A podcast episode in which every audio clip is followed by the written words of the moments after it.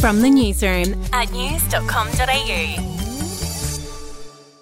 Hi, I'm Christina Cavallari, and this is the latest from the newsroom. It's the 3rd of January 2024. Starting with overseas, Hamas has confirmed its deputy leader, Saleh al Arouri, has been killed in a blast in the Lebanese capital of Beirut, alleging he was targeted in an Israeli drone strike. Al Arouri was the deputy chief of Hamas's political bureau and heavily involved in the group's military affairs. Israel's military is yet to officially comment, but Israeli government ministers and politicians have posted on social media attributing the assassination to Israel and congratulating security forces. Still overseas, 379 people aboard a Japan Airlines plane have escaped the burning airliner after a collision with a Coast Guard aircraft at Tokyo's Haneda Airport, which killed five of six crew on the smaller craft on Tuesday. Live footage on public broadcaster NHK showed the JAL Airbus A350 airliner burst into flames as it skidded down the tarmac. Video and images shared on social media showed passengers shouting inside the plane's smoke filled cabin and running across the tarmac after escaping via an evacuation slide. Back home, a woman has died and a child has been rescued after both were caught in a rip at a Coffs Harbour beach on New South Wales's mid north coast. New South Wales police said emergency crews rushed to Park Beach at Coffs Harbour around 5:20 p.m. on Tuesday after a woman swimming with a young family member was swept out to sea.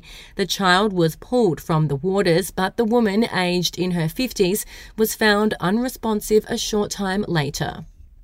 To sport, a Phoebe Litchfield century has spurred Australia to a 190 run defeat of India in the third Women's One Day International in Mumbai, securing a 3 0 series sweep.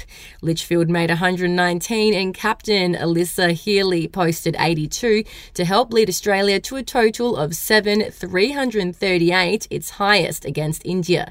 India was dismissed for 148. We'll be back in a moment. Hey, I'm Felicity Harley and I host Healthyish, where we chat to experts, influencers, and people in the know from around the globe to arm you with the knowledge to make healthier decisions for your mind, body, and soul. I think if we're going to be focusing on health, like sleep is probably the biggest component Oh, of that. I, I think sleep is the cornerstone. like choose the harder option because I've never woken up and gone, I regret that run that I went at 4 a.m. I've never done that. Search for Healthyish and Extra Healthyish wherever you get your podcasts. Actor Ian Ziering has broken his silence and shared his deep concern after being caught up in the chaos of a vicious attack on the streets of Los Angeles on New Year's Eve. In a video obtained by TMZ, the Beverly Hills 90210 star can be seen driving down Hollywood Boulevard in LA before getting out of his car and fighting with a group of motorcyclists. While his daughter was in the passenger seat, the video shows Ziering seemingly throwing the first punch at one of the bikers in front of his car before pushing the cyclist down on the ground. However, dozens of other fellow bikers then quickly jump in and surround the star. And Andy Cohen has revealed he was hoodwinked out of a lot of money after a fraudster duped him into handing over his personal details.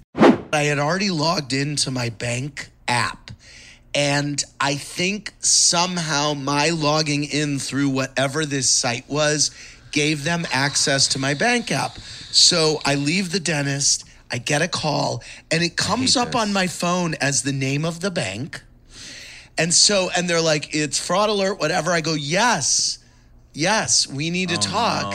And then they were naming, name them, credits that I had made.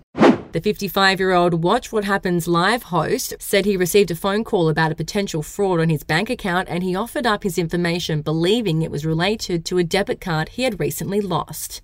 And that's the latest from the newsroom. We'll be back with another update soon. Get the latest from news.com.au. Are you ready to get an inside look at crime from someone who has investigated some of Australia's worst crimes? It was like Aladdin's Cave. The luminol found bloodied footprints and bloodied handprints on a wall, so it's Yeah. just like a horror movie. Former homicide detective Gary Jubelin sits down with cops, crims, addicts, victims, small time cheats, and big town lawyers as they tell their incredible stories. My house got raided. Next thing you know, I got bail refused. Next thing you know, I'm on a truck to Parklea Prison. Listen I Catch Killers early and ad free on Crimex Plus on Apple Podcasts today or wherever you get your podcasts.